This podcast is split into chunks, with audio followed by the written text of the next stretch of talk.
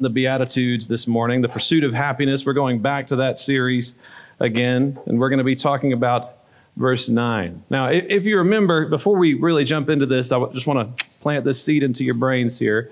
Uh, the Beatitudes divide into, into two different sections. One is the path to salvation, and the other is how you live after as a follower of Jesus. Okay? There's two different pieces here.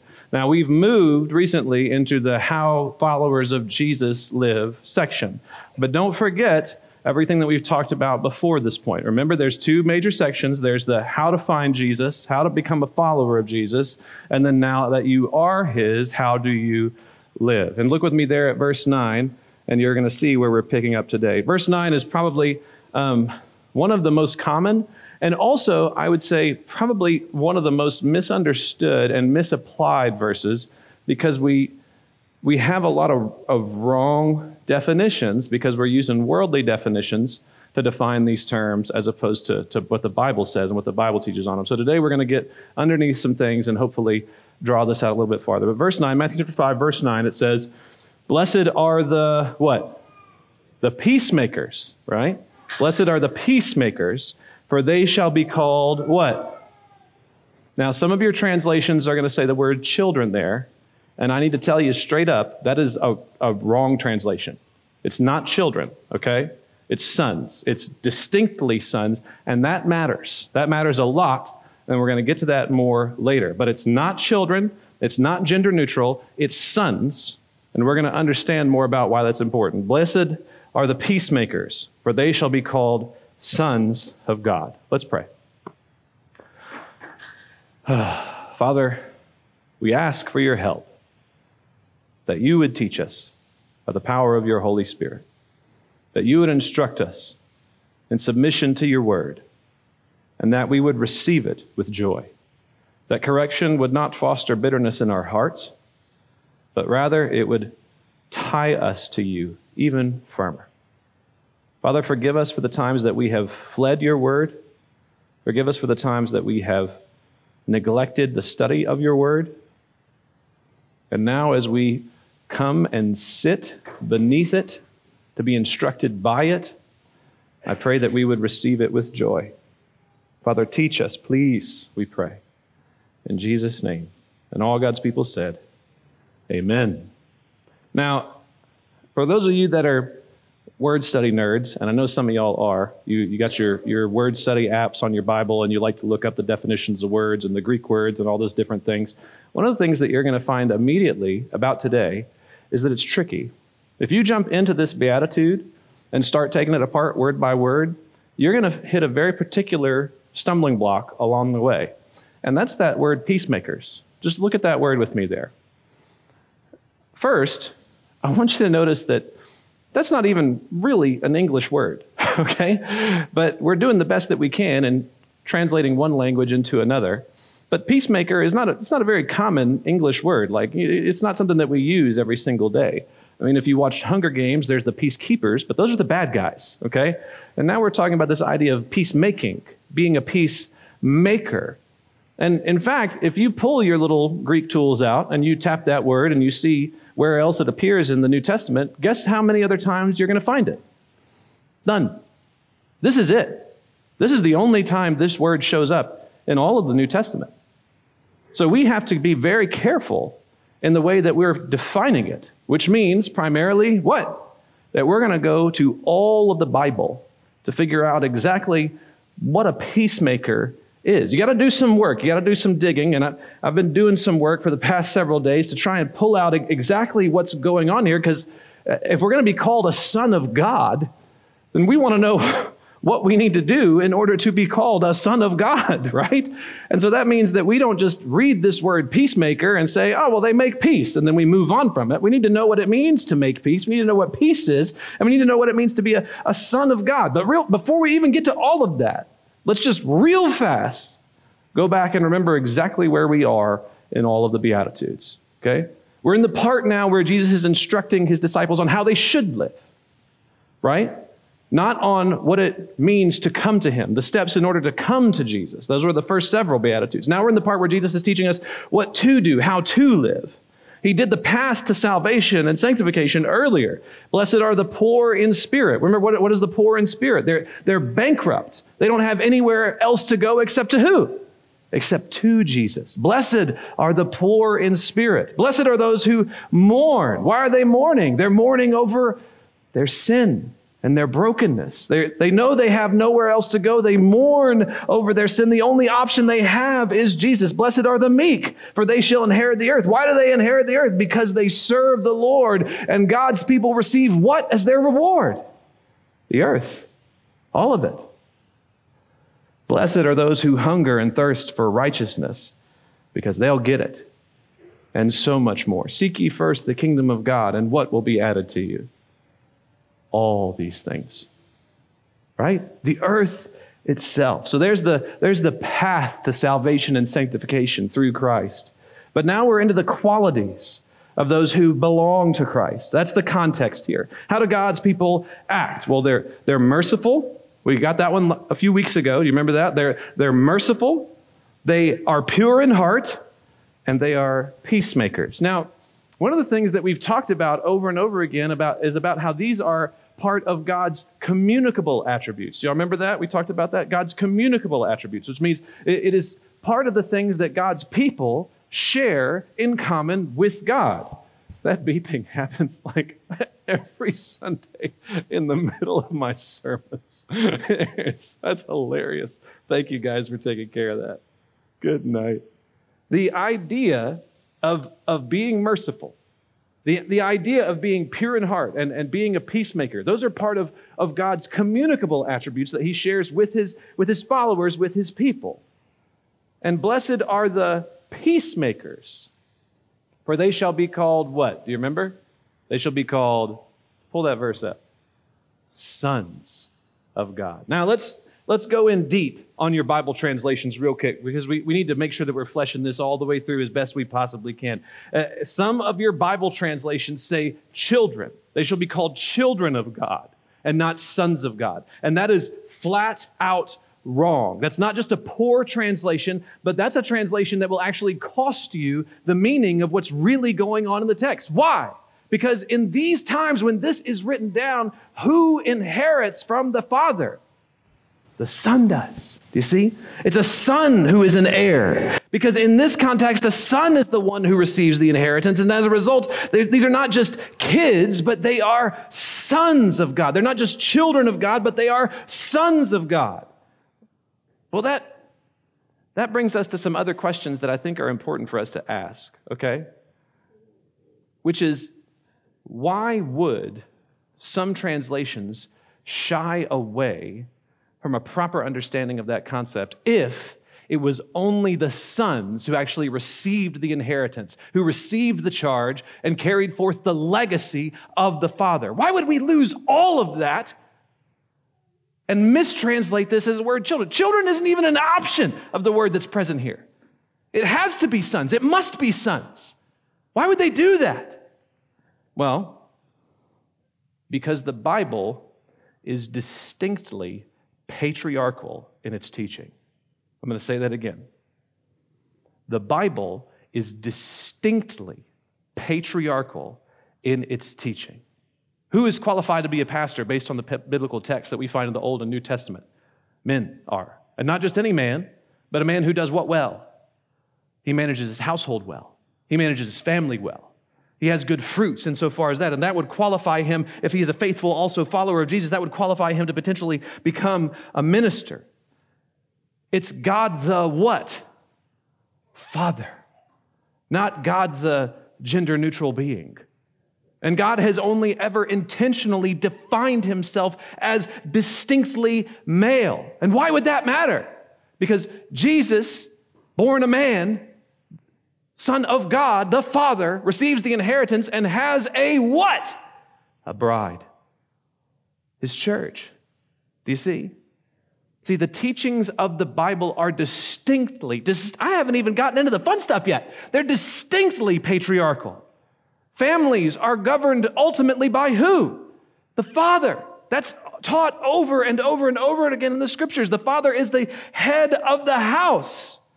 And the only reason to translate that word from sons to children is because you're cowing to the culture. That's it. They're afraid of the patriarchal tones of Scripture. Run away from those guys.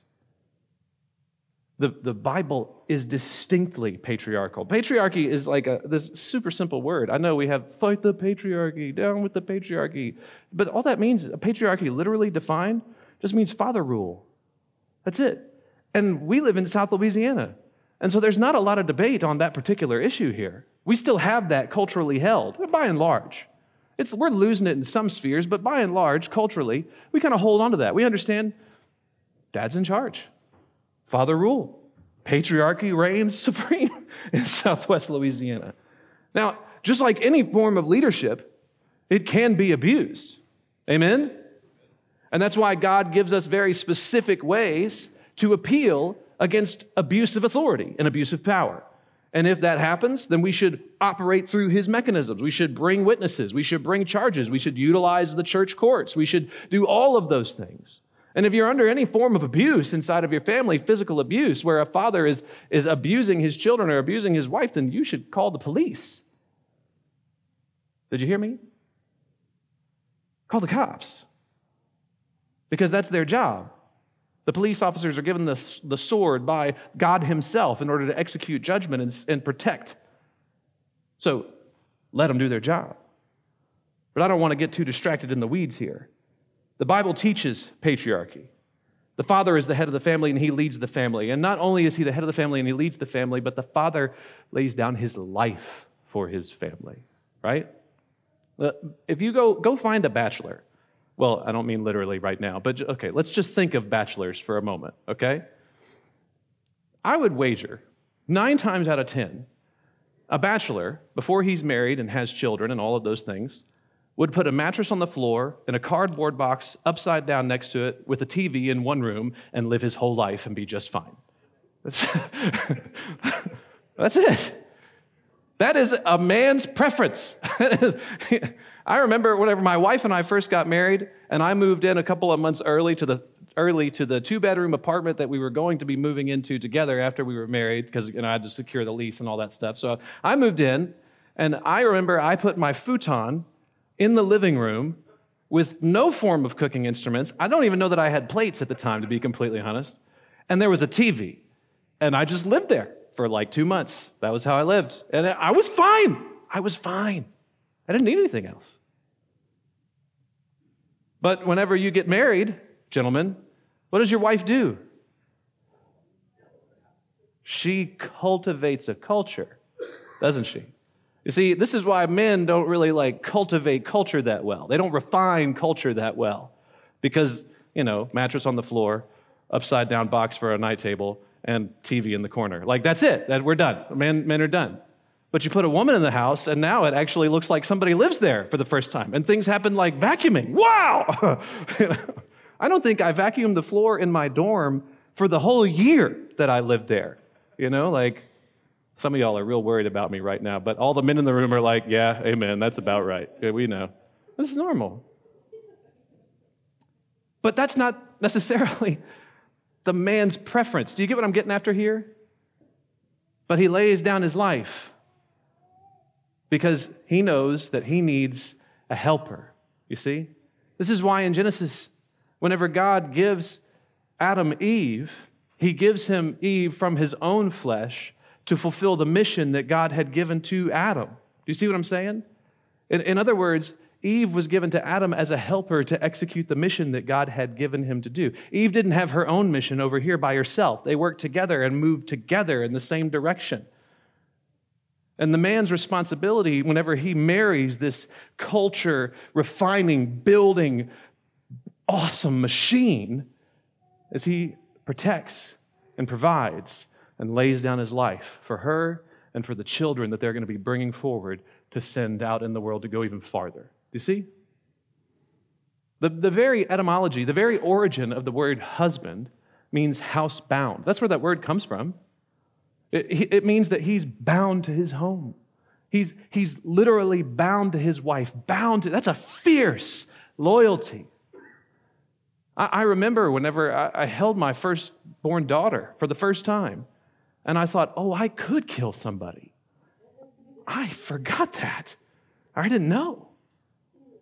There's, there's this thing that comes, oh, God has designed these things to work in a certain way. Yes, a father is the head, absolutely. Patriarchy rule is the standard, but he sacrifices and lays down his life and is bound to his house. The Bible is distinctly patriarchal. God is Father. Men are pastors. Pastors are qualified by being good husbands and good fathers. Sons are heirs in the Bible, which is why sons to this day carry the, their family name forward, not daughters, because daughters are going in to join the mission. Are you listening? This is important. Daughters are going in to join the mission of the man whom they are leaving and cleaving to. Do you follow with me? They're, they're moving in a direction together. This is why a, a daughter loses her last name and adopts the name traditionally of the man that she's marrying. That's why, by and large, a rebellion against this standard is actually a rebellion against the patriarchy rule. Okay? It's ultimately a rebellion against God. Now, I'm not saying anybody who decided to not take names is the devil. That's not what I'm saying. But I do think it's important to understand what's really going on underneath all of that. Are y'all following with me? Patriarchy rule is there in the scriptures. And that's why in the, my family and I were reading through um, the Old Testament right now, and we just got into uh, Exodus, and we just finished the, the, the 10th plague. Y'all remember what the 10th plague was? Where all the, the firstborn sons were killed, right? And that's why it's significant that that's the final plague that God brings on Egypt the killing of the firstborn sons. Because what's God really saying he's doing to Egypt in that moment? He's saying, I'm cutting off your legacy. That's what he's really doing. He's saying, You're done here. He's destroyed the land. He's destroyed their agriculture. He's given them all kinds of problems that they they they might could still recover from. Egypt might still make it through. They might be able to get to the other side. And then the final plague that God sends is the destruction of their firstborn sons. Because it's God saying, You're done here. I'm ending your legacy. Y'all, y'all understand what I'm getting at here?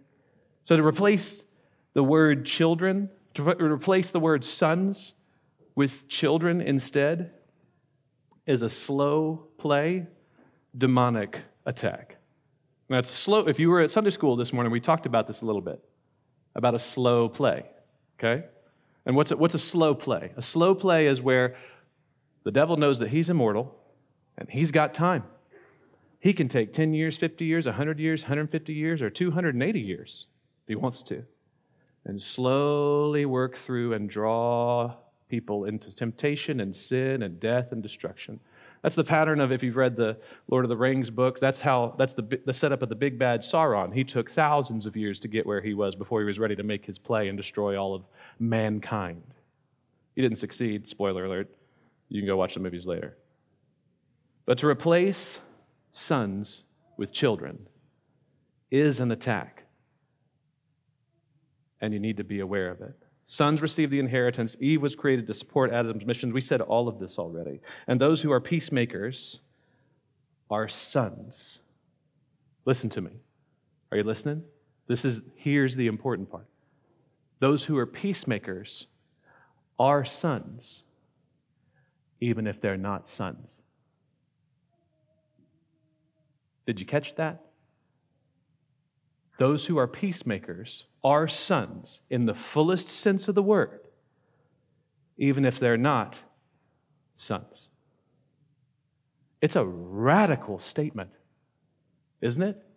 That means that women and men have a literal inheritance from Jesus and will rule and reign for all eternity in the new heavens and the new. Did you see that? You see, so if you take the word sons out and just replace it with children, you destroy all of that. You lose all of that. You lose all of the importance and the significance of that statement. Blessed are the peacemakers, for they shall be called sons of God, whether or not they are sons. That's a huge statement. So if you are a peacemaker, if you are a follower of Jesus, if you are His, then you are regarded as a son and you have all the privileges therein. You are an heir. And not just an heir, but you are an heir to one of the greatest things, to the greatest thing you could ever possibly be an heir to, and that is the entire earth to rule and reign with Christ for the rest of eternity. Because you are bought by the blood of the Son and you receive sonship.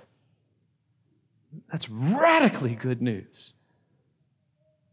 And this is all true if what? You are a peacemaker. All right, now we go back. okay? We understand the significance of why it needs to be son. We understand what a son receives. But now, now we get to that tricky word. Now we get to that one that we're going to have to have to go through some we're going to have to go through some Bible here to get really what we, we need to understand, the depths of what we need to understand. Blessed are the peacemakers, for they shall be called sons of God. Now, if you read the Bible from cover to cover, and hopefully you're doing so, if you're not engaged in a Bible reading plan, I know it's the new year. Um, we've started ours some time ago, but you can just jump right into the middle of it, okay? If you, if you want to jump in on a Bible reading plan, the slides still run at the beginning of the service. You can little, pop the little QR code, jump into our group, and just start where we are today. Just start, okay? It, it's great for you. Go through the Bible in a year. But if you've read the Bible to cover to cover, and many of you have, one of the things that you'll realize, one of the things that you'll It's a minor earthquake just happened. it's just falling all over the place. it's going to be okay. Listen, if you've read the Bible to cover, cover to cover, one of the things that you're realizing pretty quickly is that peace is a major theme throughout the scriptures. Now, I'm just, I'm just going to pull it out in one particular place, well, a couple of places. But as we talk through it, I want you to be thinking through this particular theme. Now, in the, in the very beginning, God made everything, and it, and it culminates in a, in a day of rest. In the, in the beginning, the world had peace, full, full and complete rest. But, but let's ask the question what made it peaceful? What made it peaceful?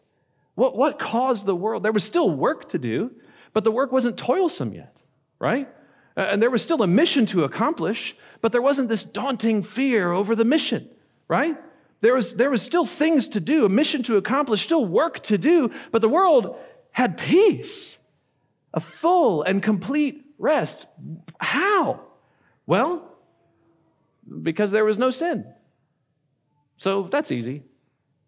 Let's get rid of sin, and then we'll all have peace. that's how we make peace. Well, we, I got some bad news. We can't do that. There's going to be sin.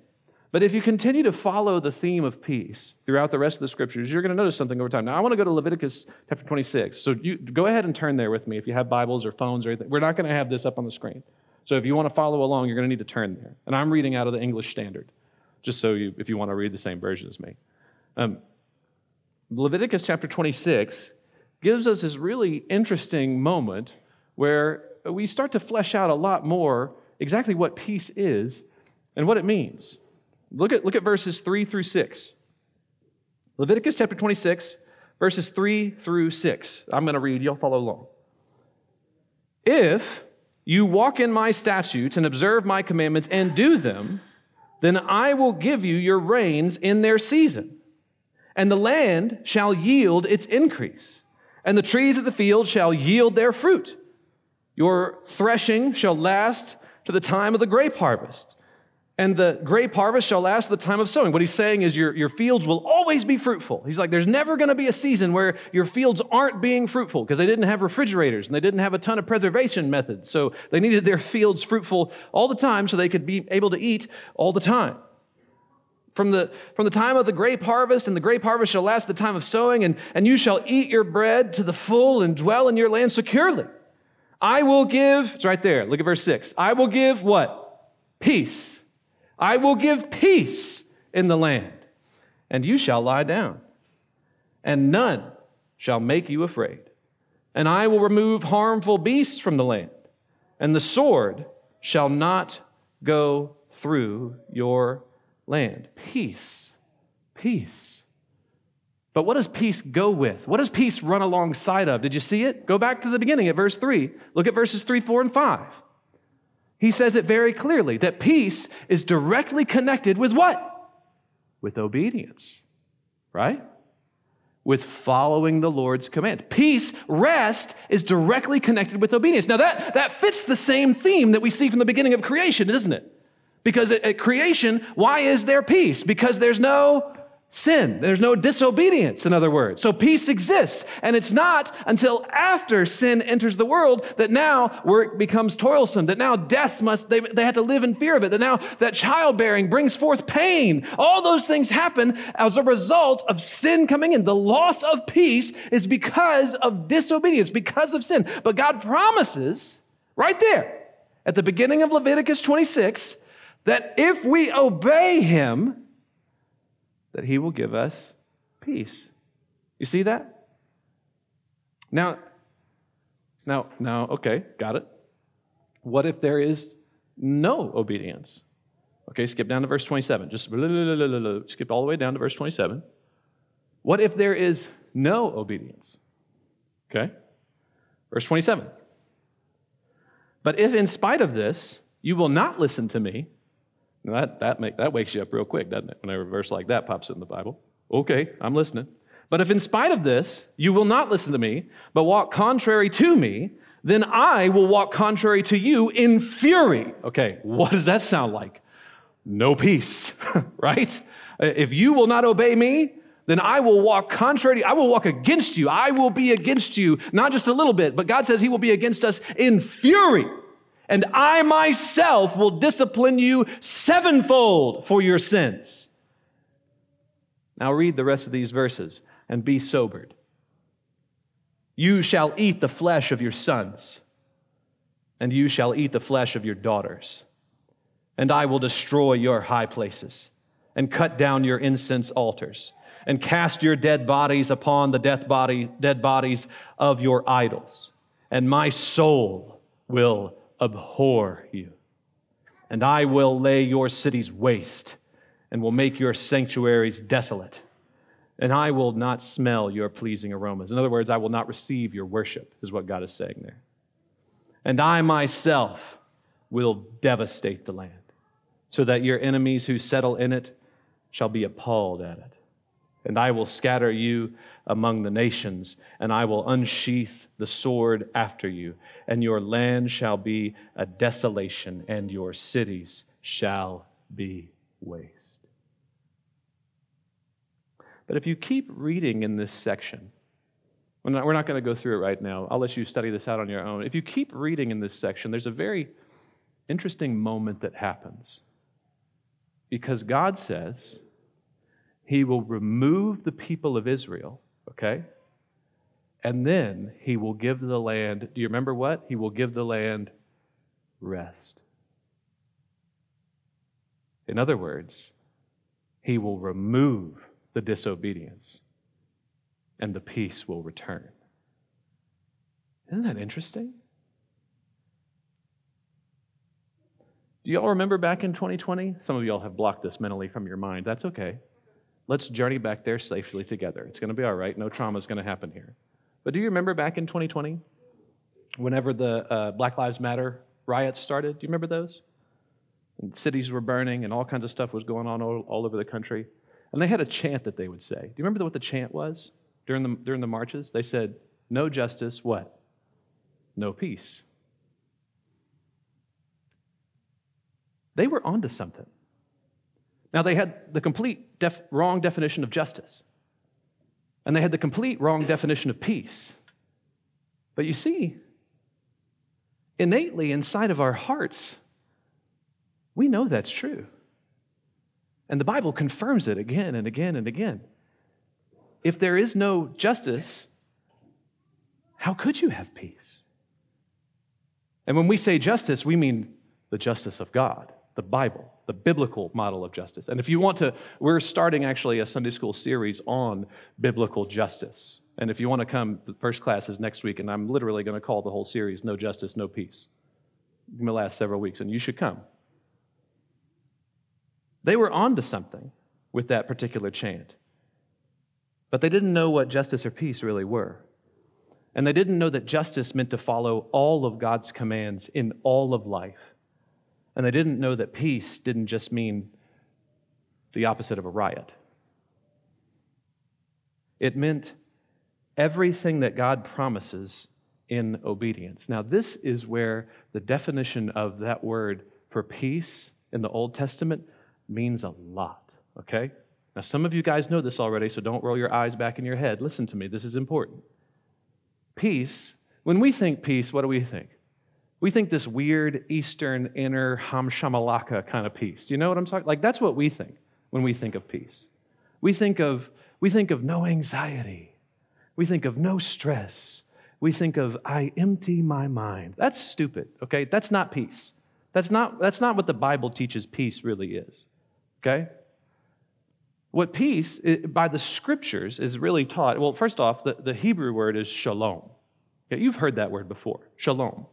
And, and if you notice something in, in Hebrew cultures and in Jewish cultures, shalom is, is actually like a, like a greeting, like a hello and goodbye. If you've ever got to hang out with some, some Jewish folks before, you've probably heard that tossed around a little bit among their family and among other people that they maybe share the same faith with. Shalom, you know, they're saying hello, they're saying goodbye. And it doesn't just mean peace, See, what, what it actually means is what happens in obedience.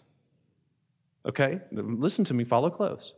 If you look up the definition of shalom in any good Hebrew lexicon, oh, that's like a Hebrew dictionary for Hebrew words, ancient Hebrew words. If you look up the definition of shalom, it's not going to say just peace there.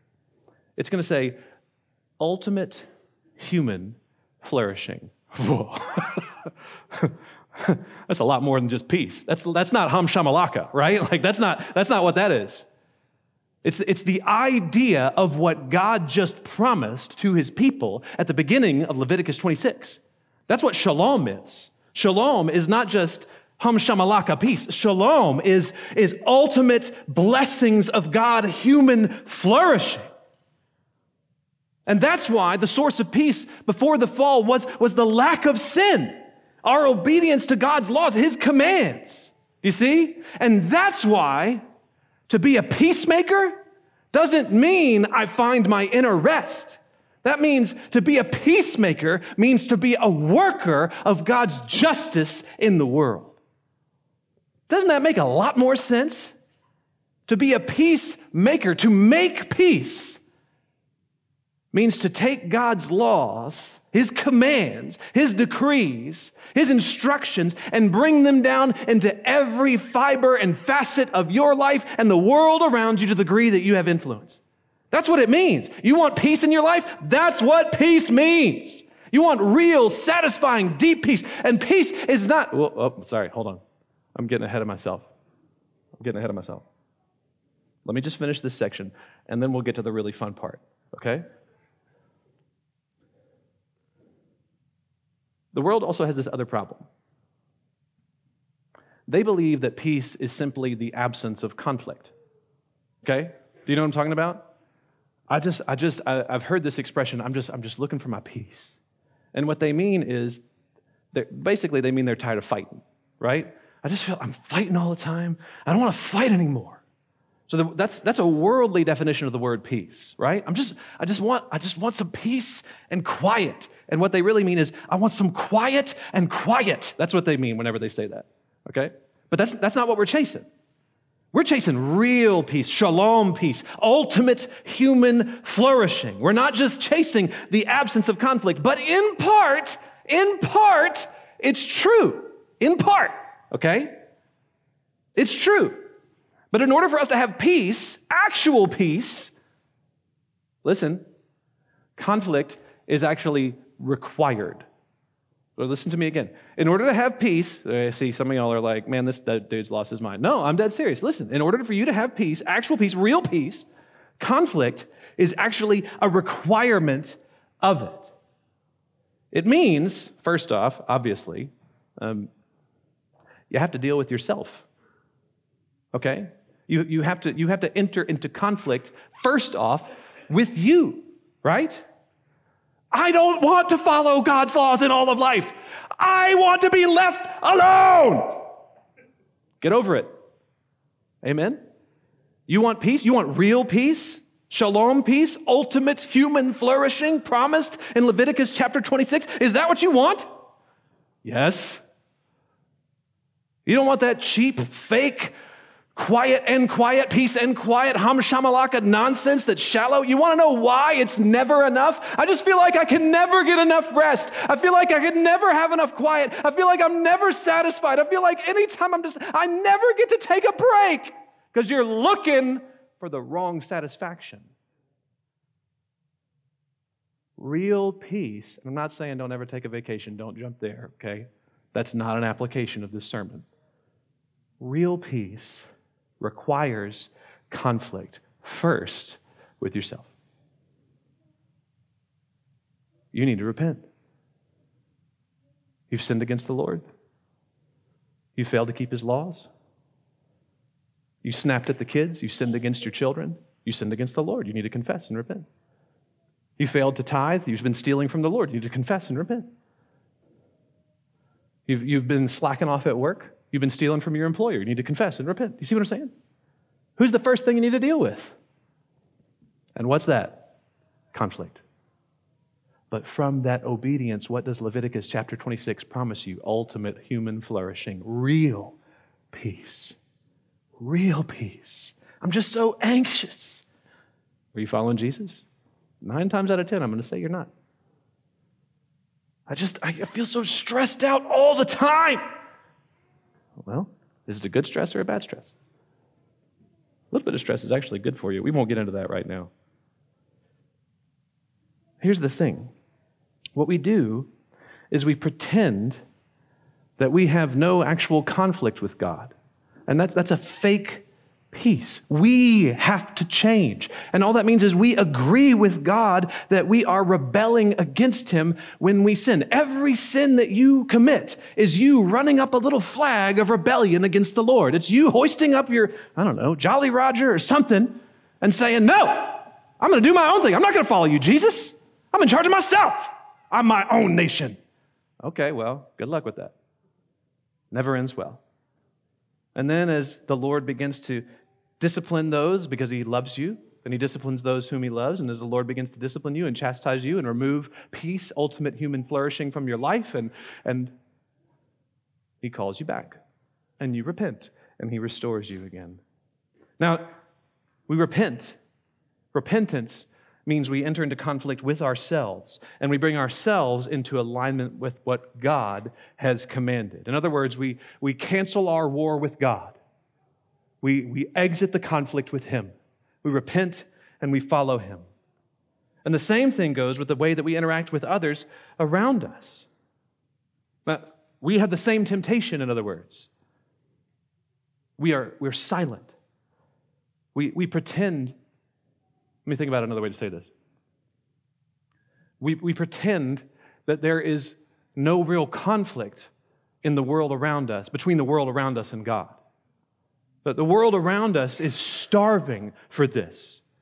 Uh, as I read through the judgment passages in Leviticus, to the tail end of Leviticus, that second batch of passages in Leviticus 26, didn't it almost sound like we were talking about our country? Didn't it almost sound like I was just reading the judgments that are going on around us right now? I mean, we're not eating our children yet, but we sure are killing a lot of them. It sounds the same. And it's because we've rebelled against God. We've entered into conflict with Him. We need to resolve that.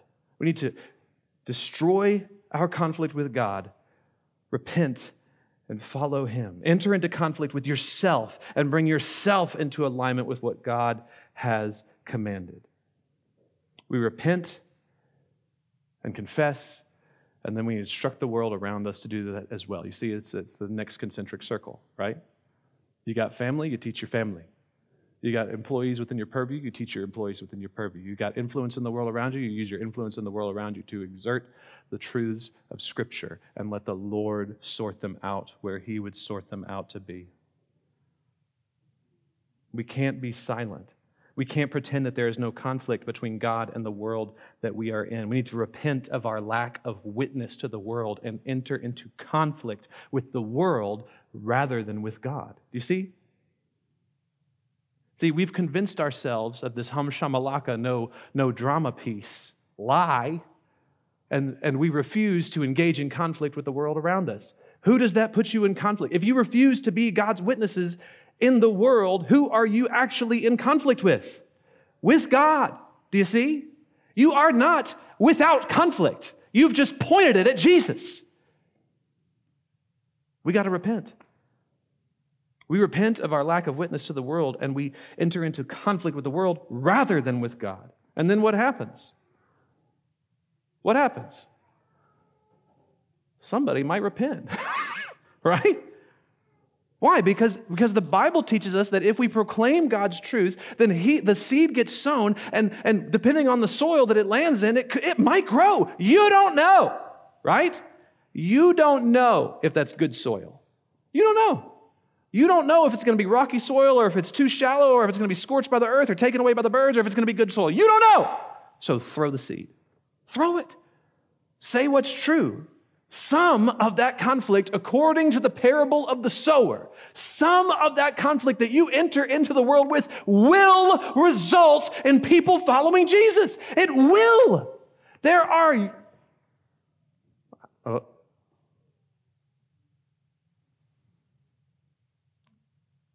I'll just say it. All of you are here because somebody loved you enough to enter into conflict with you over the gospel. Every single one of you. Maybe it was when you were three and the gospel application was the rod to your butt. You know, I don't know. Might have been that. For some of you, it was later on in life when you were 20, 30, 18, whatever. But all of you are here because someone loved you enough to enter into conflict with you with regards to the teaching of Scripture. So to make peace, shalom peace, means so much more than just rest. It means that we stop pretending that nothing is wrong. And we proclaim what God says is true in the world, and we watch Him work and bring about what? Ultimate human flourishing. That's how it works. Blessed are the peacemakers, for they shall be called sons of God. Peace means a lot more than just rest. It means blessedness. It means flourishing. It means wholeness. It means completeness. So to make peace means that we must end our conflict with God. Stop rebelling against Him. Stop deciding you know better. Stop choosing this weird, Eastern, quiet peace nonsense. That's not peace at all. And at least not the way the Bible defines it. And let us lead the world around us and ourselves and everyone within our purview into literally ultimate human flourishing. That's what we're chasing. I mean, the promise is it's right there. It's right there. It's right there. Don't we want what is best for the world around us? Then we bring all of God's laws into the world. We enter into conflict with the world so that we can have true peace. Do you see? If you want real peace, to be a peacemaker, that means that you bring God's truth into the world, you bring it into yourself, and you follow Him in all of life, and you encourage those around you to do the same. Stop rebelling against Him. Repent of your sins, confess to Him your failures, and trust Jesus. Because it's by Jesus' death on the cross that God made peace with you. It was Jesus literally dying to his personal preferences in order for you to be reconciled, in order for you to have peace with God. Do you see that? What, what was the prayer in Gethsemane? Father, not my will, but yours be done. Father, if this cup could just pass from me, if this death on a cross could just not have to happen, but not my will, but yours be done. That's Jesus laying down his. This is why the prayer in Gethsemane is so important. It's Jesus laying down his life and his personal preference so that you may have ultimate human flourishing, so that you may have peace, so that you may have peace with God. That's it. And if we refuse it because we just want general peace in our life, you have bought the counterfeit. Do you get it? You've bought the cheap Dollar Tree imitation. It's not real, it's fake peace. I don't want that. I want ultimate human flourishing. That's what I want. I want blessed beyond compare. I want cups running over. I want the witness of this church to be such a bright, extravagant light to the world around us that people can't help but come pouring in the doors and say, What is happening? And it starts there. You want to be a son of God?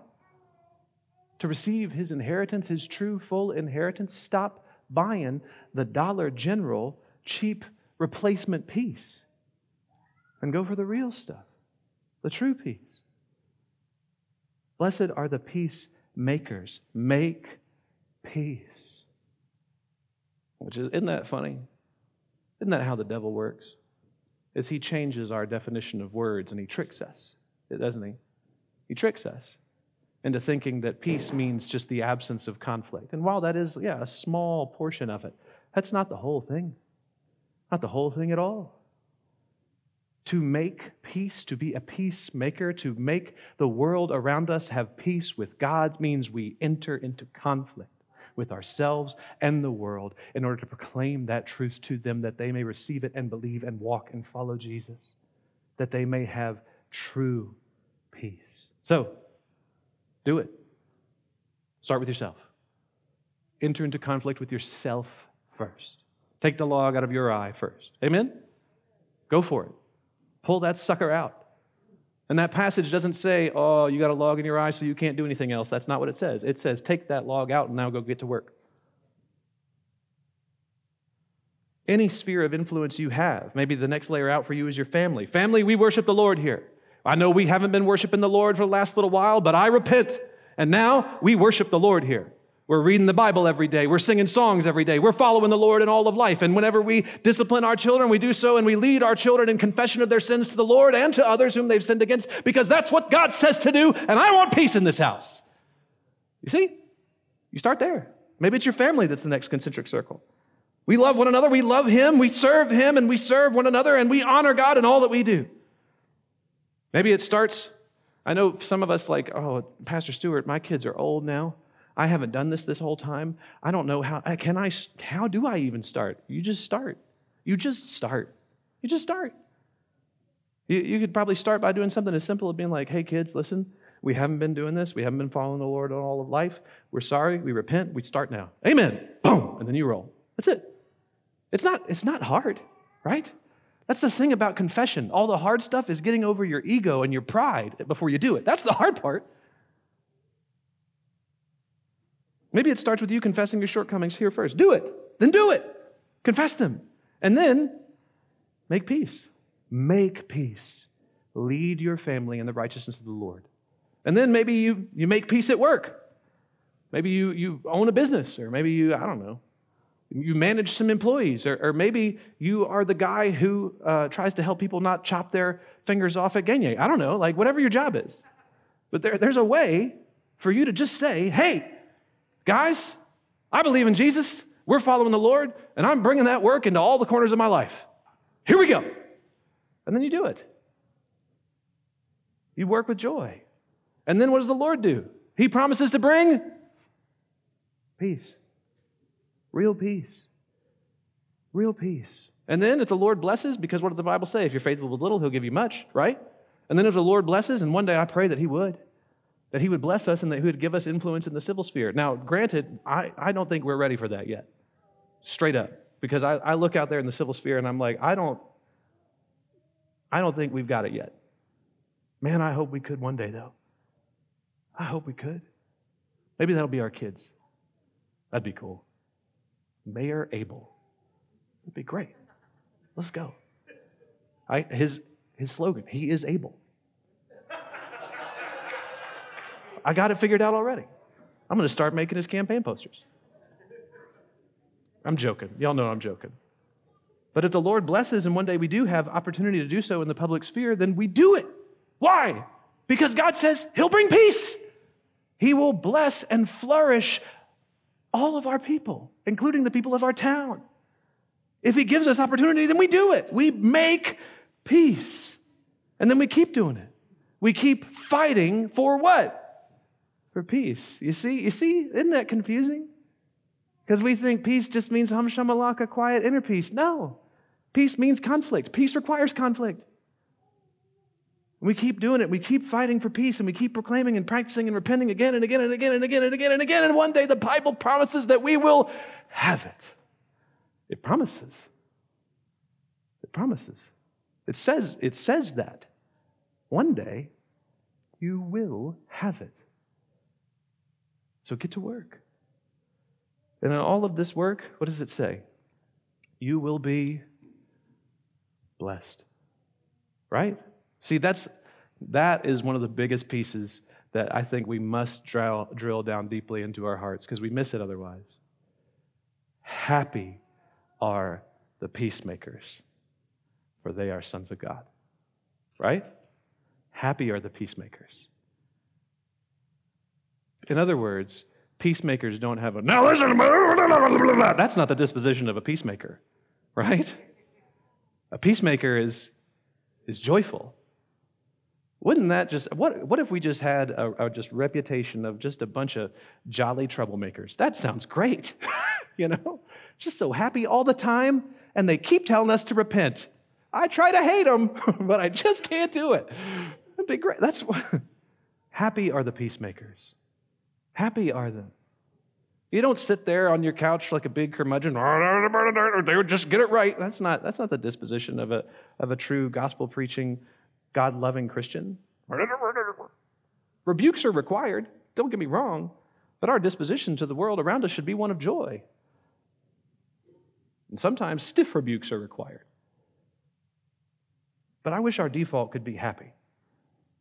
In all of this work, you are blessed, happy, because you are fulfilling your purpose, the mission you were sent to accomplish, to make peace, to bring about total human flourishing, to repent of your sins, to make disciples, to teach the nations, to fill the earth, to subdue it, to build Christ's kingdom. You were made for this.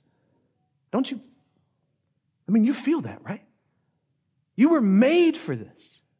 You were literally built to be God's peacemaker. And we've chosen selfishly our own inner fake peace instead of God's peace. And if you want peace, you must fight for it. And peace is to be fought for, made according to God's words, and you were made to do it. And one day you will have it. Do you want to just listen to the promise? Let's you just listen. Let me just read you the promise from Isaiah 11. Because this is what God says will happen if we trust Him.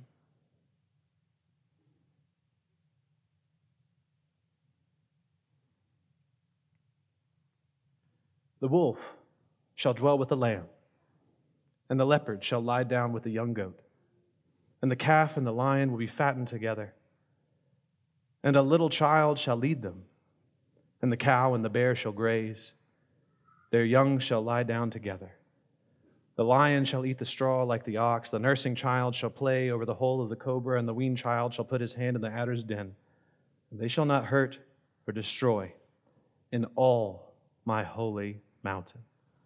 For the, for the earth shall be full of the knowledge of the Lord as the waters cover the sea. What's that sound like?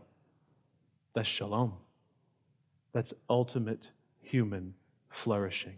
No death no sin, no pain, no suffering. And the promise of Isaiah is one day that will happen. Total and complete flourishing will be present all over the world. But it has to be made. And if you are a son of God, then it is you who are sent to make it. May we be peacemakers. Let's pray.